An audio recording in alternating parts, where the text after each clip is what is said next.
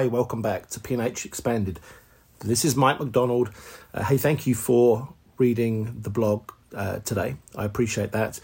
And um, I appreciate also the many kind words that I got midweek for the piece that I'd written, the part two piece on Juego de Posición, the positional play that Arteta is putting into uh, practice at Arsenal. Uh, I got many nice comments and and such in the week, and that meant a lot to me, and I really appreciate that.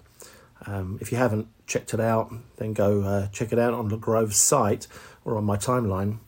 Uh, it took me a, a, while to research and learn and um, and put that together, so uh, kind of proud of that.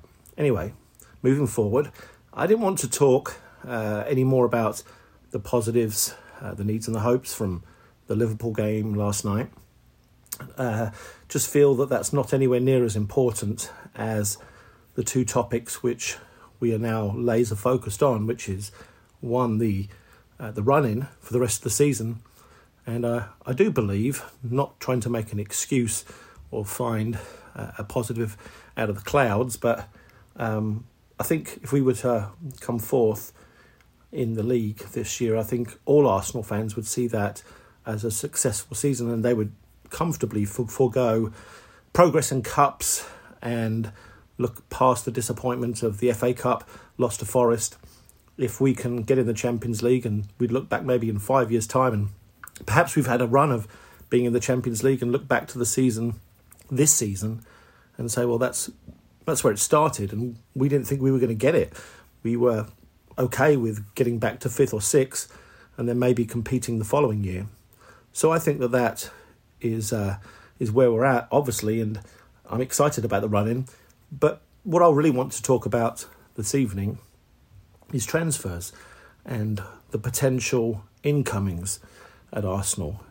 Um, I do think that starting at the top of the field up front, that if we were to get Dusan Vlahovic, and I don't want to talk about other targets in that position just yet because it looks like we are singularly focused on him right now. There's obviously backup plans for the summer, but not sure that they're available right now.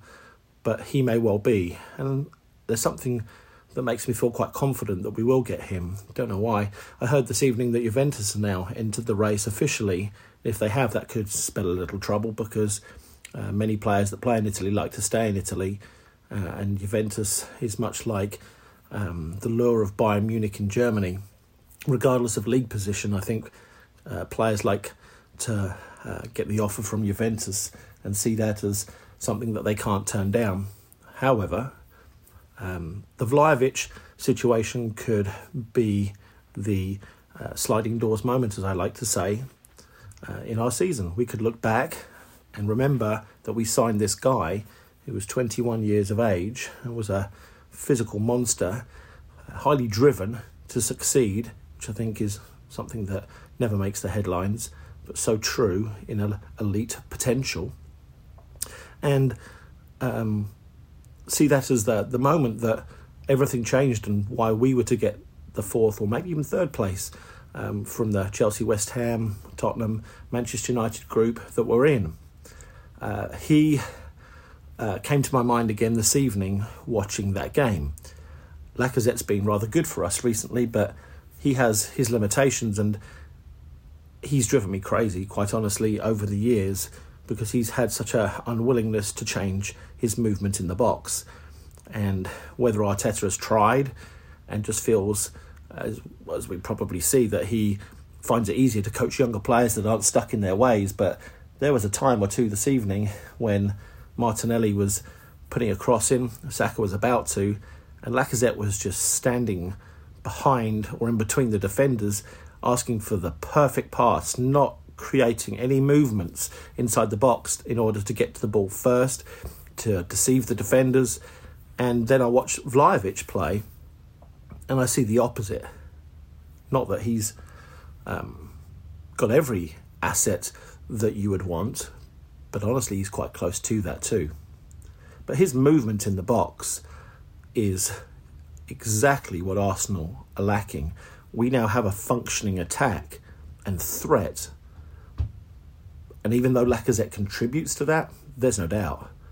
he's not contributing, um, at least to my feeling, when Arsenal have the ball in wide positions. And I, I like to go on feeling. I don't know what the statistics are.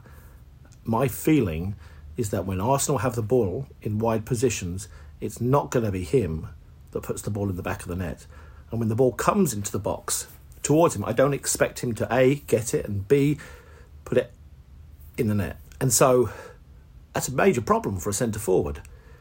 And, you know, defensive units, if we're being honest, are getting more organised and harder to break down because there's a greater load of players to get through. So you have to be proactive in your movement.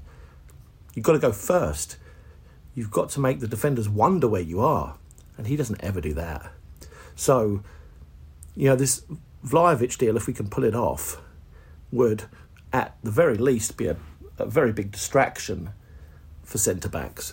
This new guy coming into the league, they don't know him. A lot of the footballers, um, don't know if you know this, but they don't really watch football. Um, sometimes not even they're in their own league, and they're not. They're completely oblivious to what's going on abroad, apart from the players that are playing in Europe when they play against certain players. But he would be an unknown quantity. Of course, coaching staff would give our opponents um, video evidence of, of what he may or may not do, but he could, he could, he could explode if he comes whilst players are trying to figure him out. And again, at least he could be a huge distraction because he's a big unit. So, giving space to other players.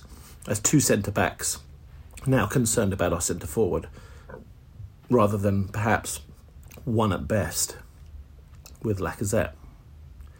So, if that deal happens, and, and the way I, I am about transfers, I talk about them, but I don't ever get excited by the next morning's tweets about potential deals going through. I try to keep as calm as I can because a player like that gets me very excited. And me personally, I've been talking blogs for over 16 months about that particular player being the answer. And then all of a sudden, Arsenal are interested in him. And so I'm trying not to get excited. Now, moving to midfield. Some people say that that's the most important need for us right now. Um, I don't agree with that. I, I think that Arsenal need to fix the front line, and I think the midfield has solutions that are manageable, especially if you look at our next five games. Uh, so, I uh, I'm interested by the links to Arthur, uh, the Brazilian at Juventus. I'm interested if he is just what's available, a player with elite potential, as I've mentioned before, but I don't know that he seems like the player that Arteta would normally go for. Um, hey, it's a loan, and that's probably borne out um, in the fact that this deal probably would have got done if we'd accepted uh, an 18 month loan, but clearly Arteta's not completely convinced by that uh, as him being a long term fix. What he would bring, if he comes, is progressive play. Um, not sure he would be a starter, but much like Elneny when he comes on, we know what we're going to get, and it's not progression. And I think that there's an upgrade there in a player who's as technically secure as Elneny is, to be fair to him, but somebody that wants to be more progressive, and that's his number one quality. Um, as far as uh, uh, is concerned, you, you watch him play and you see a player uh, with the ability to be press resistant as he twists out of pressure, very reminiscent of the way Cazorla does it, the same way with the outside of his foot. And uh, his percentage of passing accuracy is so high, one of the highest in Europe. But it's the progressive passing that Arsenal need. And as we've started to exit uh, through the middle of the field now, from the back, as well as uh, exclusively sending it out wide as we were doing robotically at the beginning of the season, we have to have uh, initially players that are going to keep possession of the ball, feel comfortable with it, and he certainly ticks those boxes. But also, the next step would be somebody that's going to get it and progress it. And as I said in my blog, we had Odegaard in midfield that did a good job, but uh, he didn't really progress the ball when he was given the opportunity. And that was the difference in Arsenal and Liverpool last night. They took their opportunities that they were given by our slips, physical slips on the ground, and we were given more opportunities, had more opportunities to progress than Liverpool did, but didn't take those opportunities. So Arteta would bring that to the team. Uh, moving to the right back situation, I think everybody had the same feeling when we played Forest, which was who's that guy playing right back?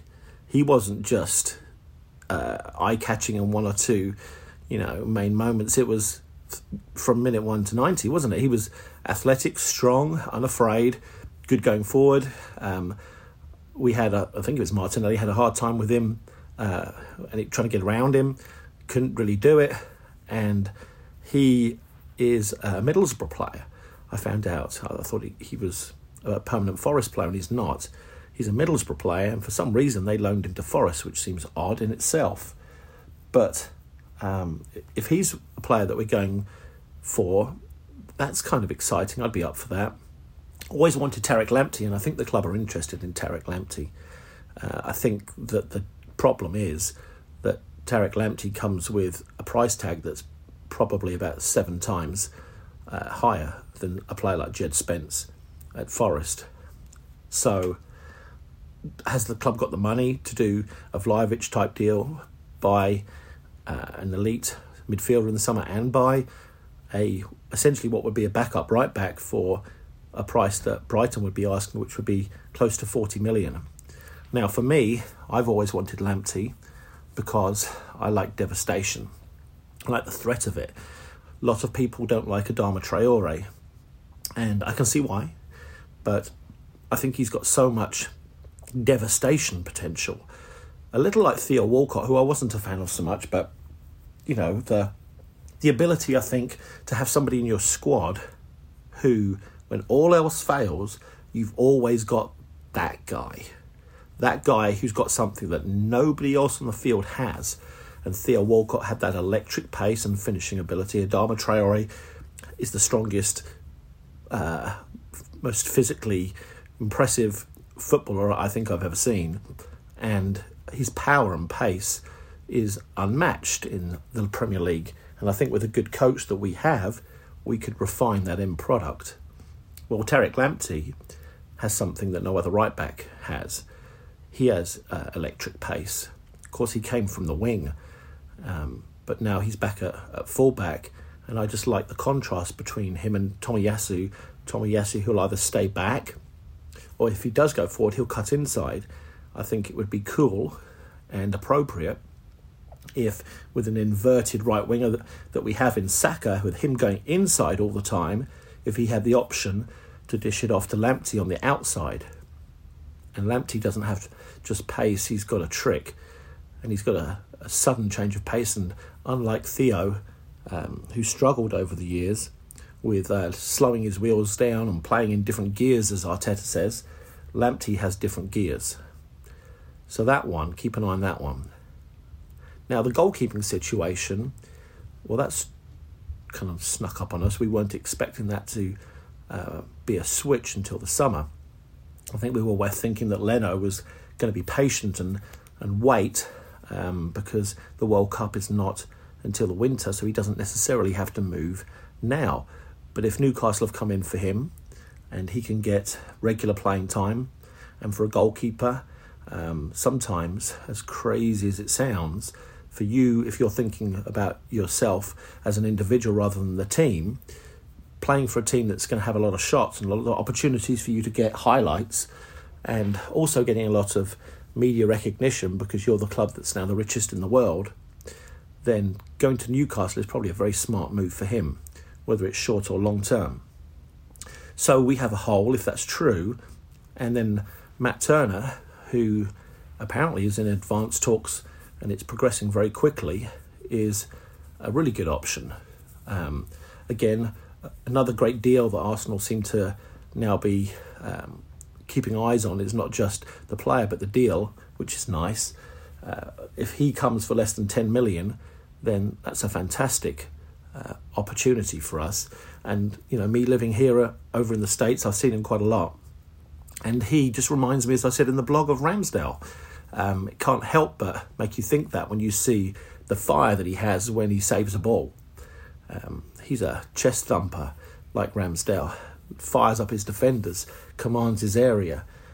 Insane athleticism, and I don't say that lightly. And those of you who read my work know I don't use um, the big adjectives too often, but his uh, ability to save shots, how can I put it?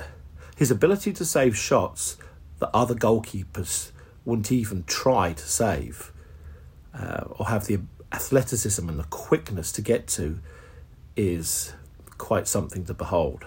That is his superpower. Um, and then alongside that, to give you another piece that wasn't put in my blog, is his reliability. And uh, as my goalkeeping friend Kevin always tells me, you really want a goalkeeper that saves the shots that he should save. And if you get that, you're most of the way there. And I've become a believer in that. And with Matt Turner now being the national goalkeeper, they call him the best player in the MLS, and coming from a country where hands are better than feet, I think that this is something that we should be not just excited about, but I think it's fair to trust the club. Uh, they deserve it after the summer, um, and don't be too concerned that he's coming from the MLS as a goalkeeper. Whichever league you play in, it's much of a muchness as you're still having to do the same things, um, and uh, much different to buying a field player from a, uh, a league like the MLS. So, for what that's worth. Hey, thanks again.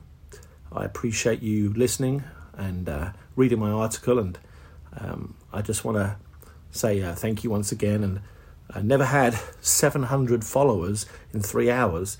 Uh, that was a new thing for me. Didn't think that was humanly possible, but when you have kind people like uh, like Clive um, say nice things about you, and then um, a percentage of his timeline starts to follow you, and he's got such a a large following, I suppose that that's possible. So I just want to say a public thank you to uh, to Clive um, at Arsenal Vision for for doing that, and and Arsblog as well.